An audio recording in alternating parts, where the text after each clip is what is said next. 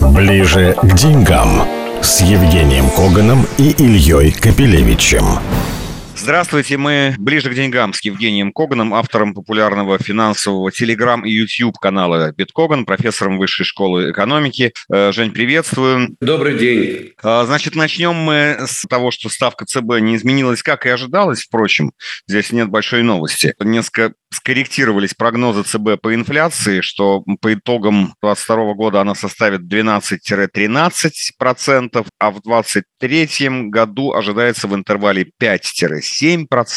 Ну и даже ЦБ заглядывает на через год и говорит, что она вполне вероятно снизится до таргетируемых 4% вновь. Еще немаловажное в прогнозе э, ЦБ так аккуратно предрекает усиление спада в российской экономике, связанного, как там сказано в прогнозе, с дальнейшей фрагментацией мировой экономики, ну и дальнейшей, в общем, изоляции российской экономики. Вот так вкратце такие, так сказать, прогнозы и такие факты. Твой короткий комментарий. Тут все достаточно просто. Инфляция сильная у нас быть не может по одной причине. Пока дефицит нашего бюджета будет финансироваться за счет ФНБ. Раз не будет э, денежной эмиссии, значит и инфляция особо взяться неоткуда, поскольку у народа денег нет. Ну а откуда тут большая инфляция? Все просто. Поэтому я вполне даже верю, что э, уровень инфляции там, в ближайшие годы будет потихонечку все ниже, ниже, ниже. И, возможно, ставку в итоге смогут опустить и в район там, 6%, а может быть даже и 5%. Что касается рецессии российской экономики. Ну, опять же, ты же пойми, санкции – это так как спрут. Они сжимаются медленно, но верно. Мы начинаем придумывать какие-то варианты, какие-то параллельные импорты, а начинают бить по тем зонам, которые э, работают с Россией. Ну и пошло-поехало традиционные кошки-мышки. Поэтому естественно, что потихонечку, наверное, по мере того, как будет рецессия во всем мире, стоимость энергоресурсов, наверное, все-таки будет снижаться. Мы видим цену, кстати говоря, на газ в Европе. Она потихоньку пошла вниз. Ну, ты же, ты же нам объяснял некоторое время назад, когда цены были на самом пике, что они обязательно пойдут вниз, потому что этот самый пик был вызван вот таким вот, значит, стремлением европейских правительств любой ценой как можно быстрее заполнить резервуары. А теперь они их э, заполнили, теперь они не пылесосят рынок с такой силой. Но, так сказать, потом они начнут эти резервуары расходовать. И э, вот эта вот, так сказать, пила, она, скорее всего, никуда не денется. Я думаю, что когда СБ, кстати, говорит о фрагментации стагнации мировой экономики, за этими словами скрывается ожидаемое сокращение российского экспорта. Ну вот, собственно. Да, разумеется. Ну, кстати говоря, и импорт сокращается, и экспорт сокращается, сжимается объем экономики. Так действуют санкции. Медленно, но, к сожалению, верно.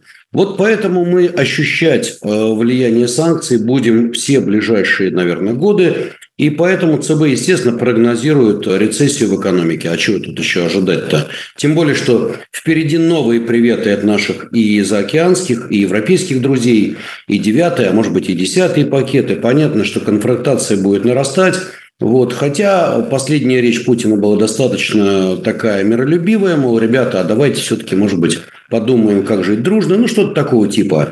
Ну, были некоторые нотки, по крайней мере. Но ты же понимаешь, сегодня нотки одни, завтра другие. Да, да они, они причем такие настроенческие. Там не было чего-то, что будет, так сказать, с той стороны воспринято как конкретное предложение.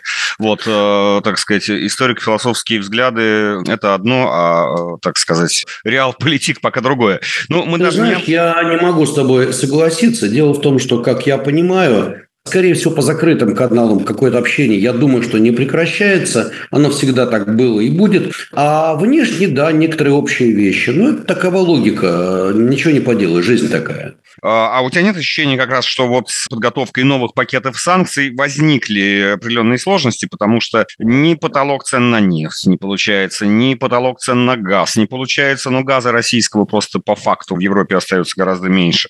Но зато действительно, так сказать, охота за расчетами по параллельному импорту действительно усиливается и приносит свои плоды. Хотя вот, как мне рассказывали некоторые наши ну, импортеры, э, действительно в одном месте закрывают, в другом открывается. Это такая идея. Э, ну, во-первых, да. То есть голь на выдумку хитра, и все чего-то придумывают, все как-то шустрят. Это во-первых. Во-вторых, давай откровенно говорить.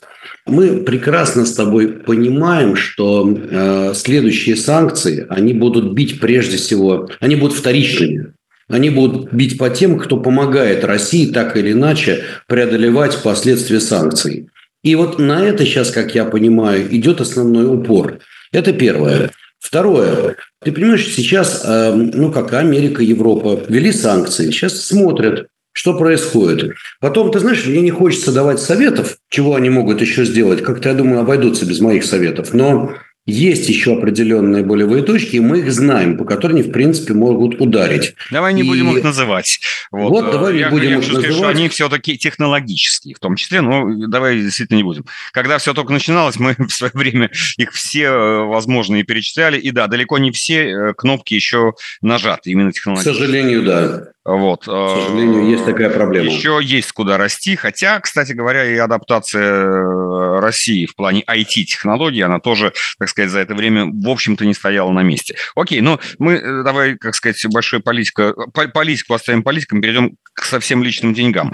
Значит, вот мы не раз рассказывали, и, думаю, и впредь будем не забывать об этом, о российских владельцах иностранных ценных бумаг, которые все остались, оказались, так сказать, о них отрезаны. Вот на этой неделе СПБ биржа биржа Санкт-Петербургская, она, так сказать, специализируется у нас на торговле иностранными бумагами, объявила, что она нашла некоего таинственного, засекреченного, иностранного, институционального инвестора, ну, назовем его некий инвестиционный фонд, да, допустим, который готов обменяться своими условно акциями Apple, а, не замороженными, отдать их российским владельцам тех акций Apple, которые заморожены. Схема, э, так сказать, э, как думаешь, рабочая или нет? Ну, выглядит, что она будет очень ограниченный по применению. То есть вообще тут должно конкретно совпасть одно с другим как-то. Это вот бартер акциями, да, еще не очень понятно, ну, наверное, СПБ биржа придумала, но не раскрывает, а как же вступят во владение наши эти самые люди теми акциями, которые вот там, которые не в национальном расчетном депозитарии зарегистрированы. Э, ты знаешь, да, тут много интересных мыслей, но вообще скажу следующее. Судя по всему, это абсолютно разовая история Скорее всего, э, биржа с кем-то действительно договорилась с каким-то очень крупным игроком. И я думаю, что не просто так. Видимо, были какие-то долги. Может быть, кто-то в свое время смог продать заблокированные акции. Потом я посмотрел список, скажем так, который предложен. В этом списке очень мало из тех бумаг, которые действительно волнуют наших инвесторов. Непопулярные Да, в основном бумаги, это бумаги не, непопулярные, я проверил. Может поменяться вот именно так. Да, я даже по своему личному счету посмотрел, нет ни одной бумажки, которая была бы в списке. Посмотрел на, счет, на счете друзей, знакомых, там нет ни одного интересного имени. Поэтому да, какая-то разовая история, галочку поставили, так сказать, ну и слава богу, ну и спасибо. Может быть, кого-то выпустили. Правда, не совсем понятно как. Э, я думаю, что центр тяжести будет э, не в этом. Первое. Биржа ведет сейчас переговоры, вернее, НРД ведет переговоры с Брюсселем о том, чтобы давали действительно какие-то лицензии на разморозку по конкретным инвесторам, которые ну, не имеют никакого отношения к санкциям. В общем, это незаконно. Скорее всего, рано или поздно о чем-то договорятся, если не будет какого-то дальнейшего нагнетания. Поэтому обмен финансовыми пленными, скорее всего, так или иначе произойдет. И я бы рекомендовал нашим слушателям следить внимательно за ходом этих переговоров и за теми лицензиями, которые будет получать, э, соответственно, НРД и Московская биржа. Вот это то, что реально будет. А это разовое мероприятие. Хорошо, но, кстати, вот не только НРД и Московская биржа, вот, э, собственно, и брокеры, те, те которые были в ВТБ, в Открытии, в Альфа-банке, в других банках, которые оказались под санкциями, они все, значит, в итоге со своими счетами были переданы в те, кто не под санкциями. Ну, там, БКС, Атон, Фридом. Я знаю смс-рассылку, что они начали переговоры с Брюсселем насчет получения индивидуальных лицензий речь будет идти о каждом клиенте. Вот э, у тебя есть какое-нибудь там предположение, сколько лет это может занять, когда очередь дойдет, так сказать, до последнего клиента? Ты знаешь, я думаю, что первоначально это будет как бы один за одним, это будет все очень медленно и очень тягомотно, но, скорее всего, разработают какое-то единое решение, но не сейчас, а, наверное, чуть позже. Я думаю, что в следующем году не раньше.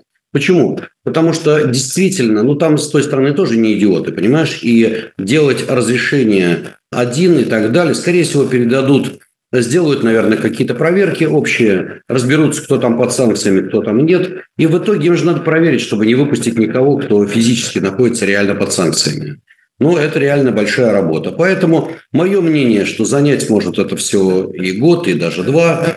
Ну, тем не менее, слушай, ребята идут в каком-то ну, разумном направлении. Хочется пожелать им удачи. Ближе к деньгам с Евгением Коганом и Ильей Капелевичем. Ну, мы говорили про наших, так сказать, замороженных. Но, кстати, вообще не э, возникает тема, она не обсуждается, значит, этих недружественных замороженных, которые тут тоже со своими облигациями зависли. Да, тут вообще-то требовалось бы политическое решение, вот если бы действительно разморозить и тех, и других. Вот. Ну, мы не говорим там про наши золотовалютные резервы и так далее, и так далее. Это отдельная песня. Но вот конкретно не государственных, частных людей, которые заморожены по обе стороны, не под санкциями находящихся. Вот, как думаешь, пока мы не размораживаем, значит, этих иностранных владельцев российских активов, с той стороны можно будет ждать э, какого-то движения? Или вообще не думаю, должны быть шаги какие-то, нужно увидеть какие-то политические шаги навстречу друг другу, ведь никто эту тему не на политическом уровне даже не озвучивает. Ну, то есть это только а, финансисты сами, знаешь, там копошатся, вот как мышь пытается прогрызть стену, да, а стена, она, в общем-то, именно политическая. Тут и исключительно политическая ментальная стена. Проблема вот в чем. Кто-то должен честно сказать, и не только в России, но и на Западе, что, друзья, давайте-ка мы начнем решать проблемы. О людях подумаем, а о наших такое? и о ваших, да, просто вот ну, без... да, как из того анекдота, давайте о людях подумаем, да. Mm-hmm. Понимаешь, проблема в том, что как только кто-то это скажет, он получит огромный вал критики. Как ты смеешь, туда-сюда. Никто не хочет ломать свою политическую карьеру или напрягаться. Гораздо проще, проще клеймить Россию, гораздо проще списывать все свои беды на Россию, а заниматься реальной работой расчисткой завалов, а зачем? Какие политические плюшки? Непонятно. А вот огонь критики можно получить такой огромный, и, и огонь хейта, как же так, ты помог, помогаешь нехорошим русским. Поэтому Нет, я думаю... Помогаю своим, будет... своим, у которых тоже остались деньги в России, которые зависли тут. Ну, Понимаешь, ладно, хорошо. А тут... Я, кстати, не спорю. Это я так просто добавил, что не только, ну, да. чтобы, что не только наши, но и их тоже. Деньги тут э, подзависли. Ну, другое дело, что у них это не, не э, такая Илюш, значимая сумма. Илюш, тут проблема-то в одном правительства западных стран говорят своим инвесторам, а чего вы туда лезли, мол, а мы, вы же понимали, а зачем вы это делали? Ну и так далее, там подобное, понимаешь? Поэтому научную базу предложить можно. Процесс этот будет очень муторным, и он требует именно политического решения, и никакого другого. Давай перейдем к другим темам. Давай, Credit Suisse. Ну что ж, Credit Suisse тема очень любопытная. Начнем с того, что Credit Suisse примерно лет 15 назад на минуточку стоил примерно 200 миллиардов долларов. Сегодняшняя капитализация Credit Suisse торжественно свелась к 9 миллиардам 999 999. Но это уже, по сути, не банк, а так лавочка. Ну, в мировом масштабе. Вот. А что произошло? Credit Suisse показал убыток 4 миллиарда швейцарских франков и показал отток чистых активов 12,9 миллиарда по итогам третьего квартала. Ну, соответственно, что дальше? Банк представил инвесторам новый стратегический план развития который включает увеличение капитала, потом путем продажи крупного пакета акций, иначе говоря, размытие акционеров. Увольнение 9 тысяч сотрудников там к концу 2025 года, но это много, это реально много. Продажа части инвестиционного бизнеса консорциума инвесторов и так далее. Что сказали инвесторы? Вау, какая хорошая новость. Что дальше сделали? Пошли продавать акции, которые упали еще на 20%, а вообще с начала года акции упали на 60%. Вот такая вот интересная сейчас заварушка. Теперь смотри, для нас самый главный вопрос, собственно говоря, что будет дальше. Все задают один и тот же вопрос. А упадет вообще кредит Suisse или нет? На это ответ очень простой. После Lehman Brothers, в общем-то, все понимают, что есть понятие too big to fail, и падение этого банка, по большому счету, это, это страшнейший удар по экономике, по финансам Европы. Поэтому никто ему упасть не даст. И я смотрю, знаешь, есть такое выражение «money talks» – «деньги говорят». Так вот, денежки говорят. Есть такой инстру- интересный инструмент. Называется он CDS. Это кредит Default Swaps. Угу. Иначе говоря, это стоимость страховки. Страховка на случай а, Если она бы... Да, да, это да. такой, знаешь, инструмент, который играет крупные деньги. Вот этот инструмент, он не врет. Так вот, давай посмотрим. Сейчас CDS Credit Suisse примерно 255. Долетало почти до 400 еще недавно. И это было уже многовато, скажем так. Для сравнения, Deutsche Bank, про которого все говорят ужас-ужас, в настоящий момент CDS его на уровне 133. Не катастрофа. Goldman Sachs, для сравнения, 127, JP Morgan 96, ING Bank 55. Вот. Если в Европе банки еще с большим э, ну, размером CDS, иначе говоря, с индикатором, который показывает ну, больший размер риска, что ли, пожалуйста, есть такой Евробанк Эргасиас, не выговоришь без поллитра, извини, Эргасиас, Эрго, э, Юробанк, он около 400 сейчас. Вот Жень, надо, вопрос. если хочешь понимать вопрос. Да, я понял, да. что... Надо следить за CDS-ами. Да, что, в принципе, too big to fail, понятно, не допустят э, самого страшного для любого, даже самого большого банка, набега вкладчиков, изъятия средств, это гарантированная смерть, причем с мультипликативным эффектом. Этого не допустят. Даже швейцарское правительство, хотя известная, так сказать, фраза, что в Швейцарии банки больше, чем государство. Вот швейцарскому, это государству, да, это да. швейцарскому государству сложновато спасать свои банки, потому потому что они больше. Но окей, здесь все вместе налягут, потому что если там вот Credit Suisse произойдет самое страшное, то это самое страшное полетит комом, так сказать, сам. Вопрос другой. Скажи, пожалуйста, вот убытки Credit Suisse – это вопрос персонального менеджмента, который, кстати, менялся уже, там, не знаю, год назад, потому что, в общем, давно нарастала у них какая-то плохая история. Или же это отражение каких-то более общих явлений в европейской банковской системе, которая давным-давно зажата фактически фактически отрицательными ставками, которая, э, так сказать, не имела возможности для нормального банковского заработка на протяжении долгого периода. То есть, короче, Credit Suisse один такой или не один? Нет, Credit Suisse не один такой. И действительно, когда у тебя нулевые ставки или даже отрицательные, ты же понимаешь, что банки зарабатывают как бы с двух рук. Первое – это комиссионные продукты, второе – это процентные.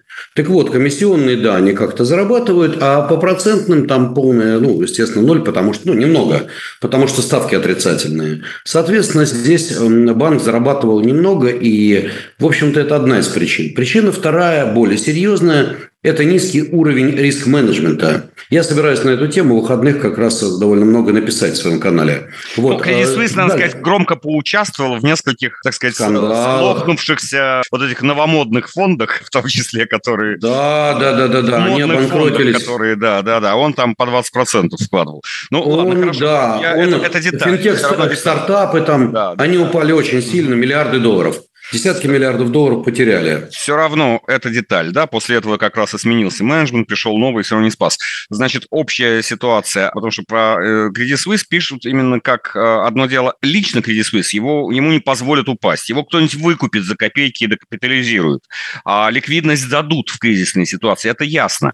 Общий фон какой? Да, общий фон простой. В Европе сейчас кризис, кризисные явления чувствуют все в том числе и банки. Банки – это центры экономики. И по большому счету, если экономика чувствует себя поганенько, хотя, кстати, цифры по Германии сейчас показали, что не, не все. Неожиданно. Да, ну знаешь, по принципу ужас, ужас, ужас, нет, только ужас. То да, есть, у них все а, еще рост на 0,3% ну, год. В пределах погрешности, но тем не менее не все трагично. Поэтому я еще раз говорю, кредит Suisse выкупят. И очень важный момент. Обрати внимание на историю TD э, банка, это Торонто Доминион банк э, в Канаде. Это был относительно небольшой банк еще в 2000-х годах.